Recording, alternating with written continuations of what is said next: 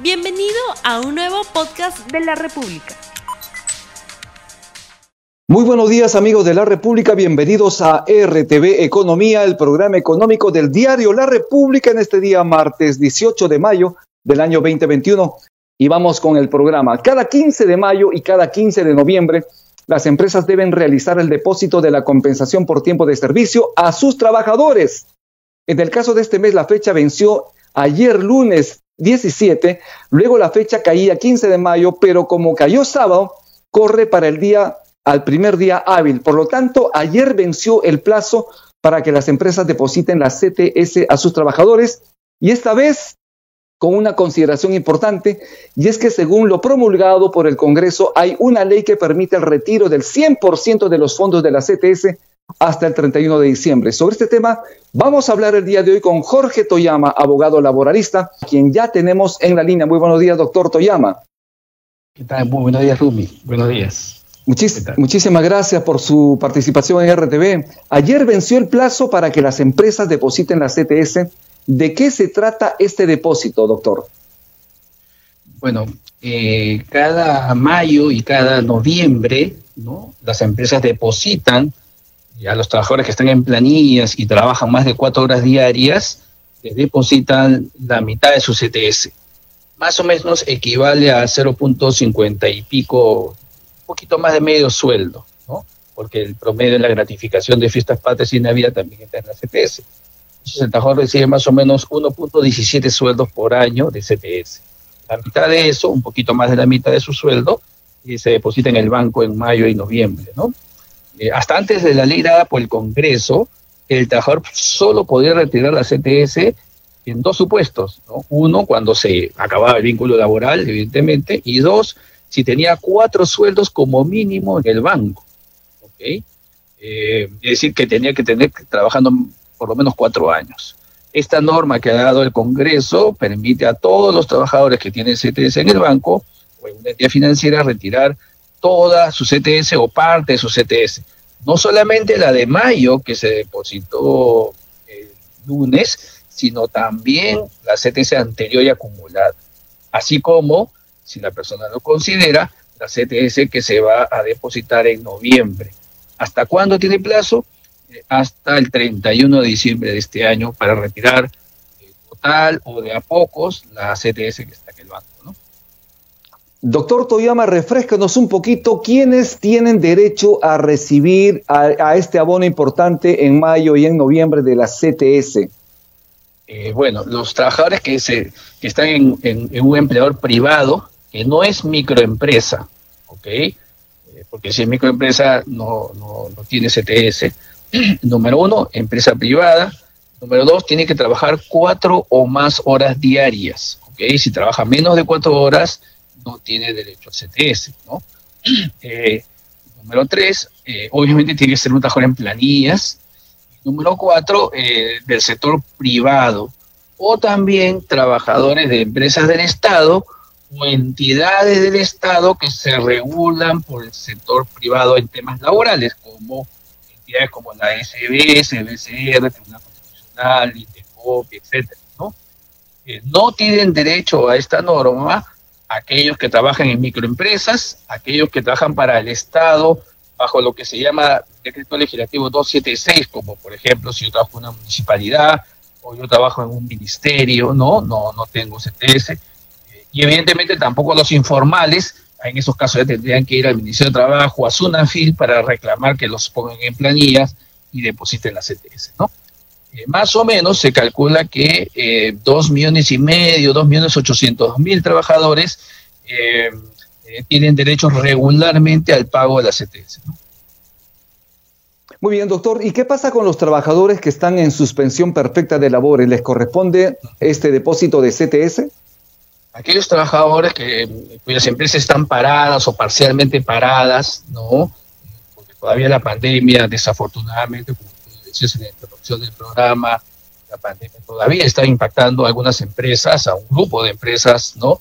Eh, que están paradas o parcialmente paralizadas, eh, están en suspensión perfecta de labores hasta los primeros días de octubre de este año. En esos casos no hay eh, depósito de CTS porque todo está suspendido, congelado, pero el trabajador sí puede retirar toda la CTS acumulada de los, del periodo anterior a la suspensión perfecta de labores, ¿no? Ellos sí pueden también retirar la CTS tanto hubiera, ¿no?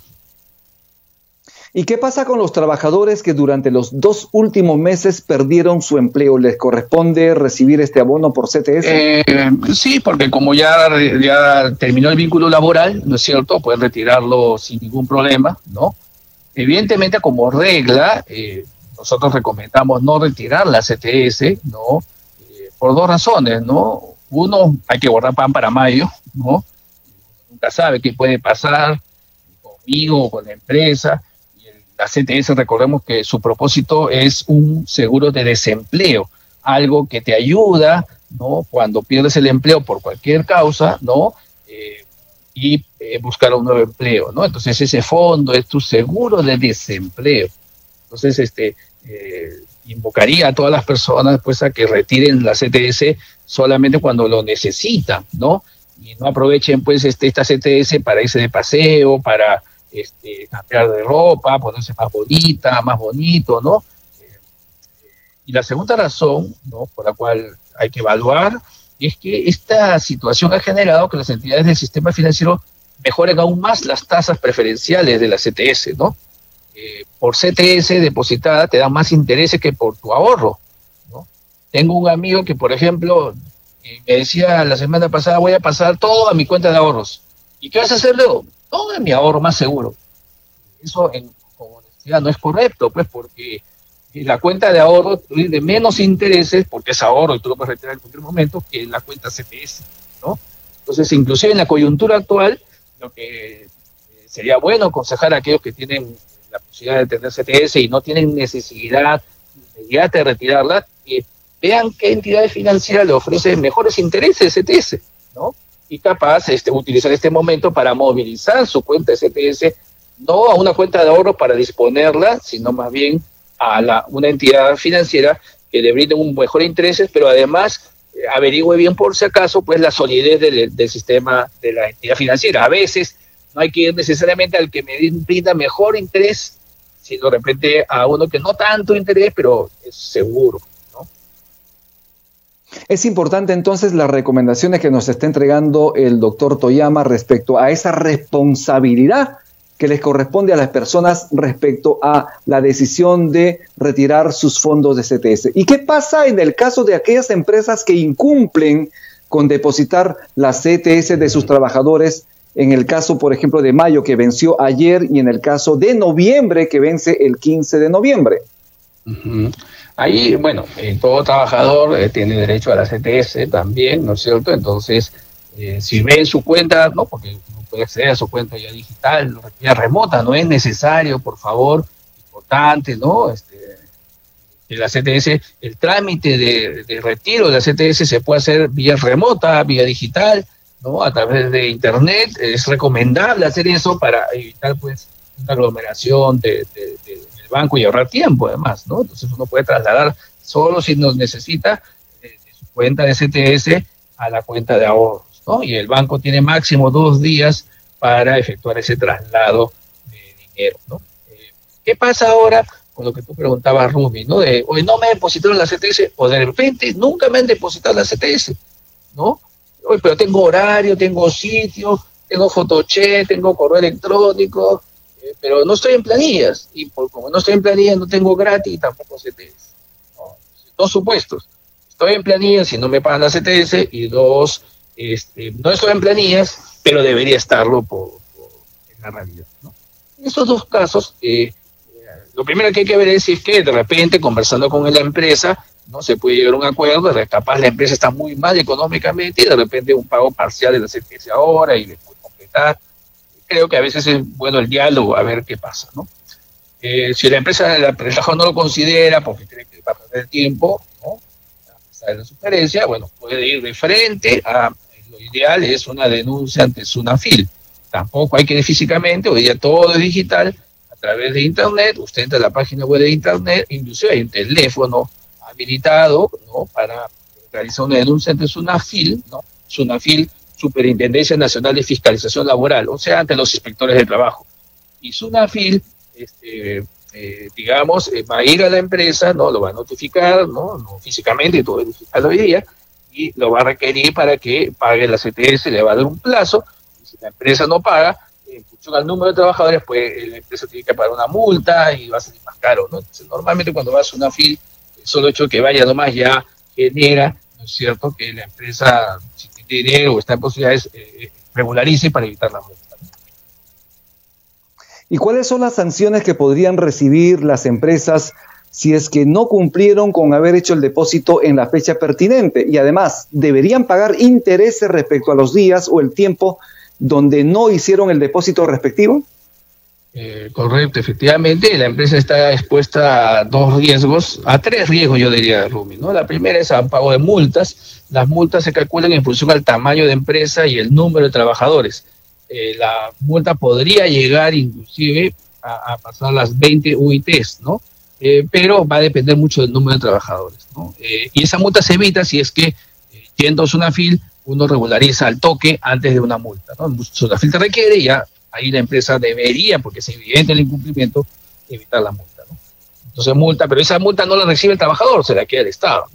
Entonces, número dos, intereses legales e interés del banco donde yo elegí el depósito, ¿no? Si yo elegí este banco en moneda extranjera, será interés del banco en moneda extranjera en dólares o, por ejemplo, ¿no? De, Entonces es el interés del banco, Que es mayor que el interés legal, dicho sea paso, ¿no? Entonces tiene que pagar con intereses del banco, ¿no? Y número tres, la empresa se pone a un tema de clima laboral, y además si el trabajador lo considera, pues hoy día a veces es más eficiente inclusive que una denuncia ante Sunafil, una denuncia ante las redes sociales, ¿no? Hoy día la reputación y la marca de la empresa es más importante, entonces a veces es más eficiente una denuncia a través de las redes sociales eh, que este, una inspección, ¿no? Bueno, esto es RTV Economía. Tenemos preguntas del público. Señalan lo siguiente. Hay una ley del Congreso que permite el retiro del 100% de las CTS, de lo que usted estaba hablando, de los bancos, de las cajas, de las financieras, y esto rige hasta diciembre. La pregunta es la siguiente. ¿Se pone en riesgo el dinero de los trabajadores que debería servir para momentos de desempleo con esta decisión? Eh, yo creo que sí, efectivamente la pregunta es atinada. Yo no estoy de acuerdo con honestidad con lo que da esta ley del Congreso. Yo creo que debió serla, pero parcialmente. O sea, la CTS retirarla para aquellos trabajadores que tienen la necesidad por la coyuntura. Por ejemplo, eh, he tenido COVID o tengo un, este, me he endeudado por el tema del COVID, ¿no? Por familia directo, he tenido gastos de COVID, no he podido pagar la deuda, ¿no? Porque la empresa está en suspensión de labores, en fin o sea, acreditar de alguna u otra forma que el perjuicio, eh, el perjuicio, eh, digamos, por la coyuntura, ¿no? Que lamentablemente vivimos. Pero si yo estoy en una empresa que no ha parado, que ha trabajado, e inclusive hay trabajadores que durante la pandemia han ganado más, ¿no? Porque se dedican a una actividad donde, pues, eh, había más demanda de los servicios o productos. E inclusive le han aumentado el sueldo, recibido bonos, entonces que el Estado permita retirar la CTS no parece, no parece razonable, ¿no? Hay más de 20 mil millones de soles en el banco, en los bancos, en el, sector financiero, ¿no? De CTS. Entonces se calcula que por lo menos un 10% va a salir al toque, ¿no? Más de 2 mil millones de soles, ¿no? Eh, y hasta el 31 de diciembre. Entonces, eh, yo recomendaría, nuevamente invocaría a las personas para que eh, solo retiren la CTS cuando resulte necesario, ¿no? Pero no lo usen para algo, digamos, un, digamos, un costo, algo que no vale la pena materialmente ahora, son épocas de austeridad, de que para, para mayo, reitero, y más bien aprovechar para ver si el banco, eh, puede decir al banco, oye, mira, ¿no? Otra entidad me ofrece tanto, tú cómo me puedes mejorar, ¿no? Inclusive si necesito un préstamo, es un error sacar la CTS del banco para pedir un préstamo. Mejor deje la CTS ahí y pida un préstamo y utilice la CTS como pago, ¿no es cierto? Y, y eso permite que hasta el préstamo sea en menor interés. Entonces, hoy día, en otras palabras, hay que aprovechar la coyuntura, si cabe la expresión, para aquellos que no necesitan retirar la CTS para tener temas urgentes, para buscar el mejor lugar, ¿no? Ese donde está el, banco, la CTS u otro, que le brinde una mixtura de buen interés y seguridad y tranquilidad. Y es importante además tener en consideración que estamos en la segunda ola de contagios y se señala que podría venir una tercera ola de contagios. Entonces, todavía el momento es incierto para el país porque todavía si no nos hemos vacunado, si no nos hemos tenido esa posibilidad de acceder a la vacuna, vamos a posiblemente a tener complicaciones hacia futuro. Por lo tanto, es un dinero que te sirve de respaldo y además lo tienes hasta el 31 de diciembre para poder retirarlo. Por lo tanto, puedes usarlo en cualquier momento, no te aloques, es lo que dice mi mamá, no te aloques con el dinero de tu CTS. Esto es RTV Economía, nos comenta que ya tenemos los resultados del sondeo rápido que hemos presentado al, inicio del programa, lo vamos a ver en pantalla. La pregunta es, ¿retirará su CTS correspondiente a mayo? No sé si lo tenemos ya en pantalla. Sí, a ver, vamos a ver los resultados en este momento. ¿Retirará su CTS correspondiente a mayo? Sí, 69%, no, 31%. Doctor Toyama, ¿qué le parece a usted este resultado de este sondeo rápido en la República? Eh, esperaría que los que han dicho que sí pues, son personas pues, que necesitan la CTS ¿no? para pagar un préstamo, eh, para solventar una deuda, para tema de emergencia, tengo un familiar con COVID, ¿no? Hacer una inversión y es una inversión segura, ¿no? Eh, estoy de acuerdo con eso, ¿no? Pero retirar la CTS para guardarla bajo el colchón, eh, retirar la CTS para ponerle una cuenta de ahorros, retirarse de la CTS para comprarme una ropita nueva, eh, no parece razonable, ¿no? Como tú bien dijiste, todavía es el 31 de diciembre, de repente retiro lo necesario, dejo hasta el 31 de diciembre, veo qué pasa, y en diciembre veo si retiro o no retiro, ¿no? Pero, digamos, es muy importante la previsión, no, no pensar en tengo la plata y me la gasto, ¿no?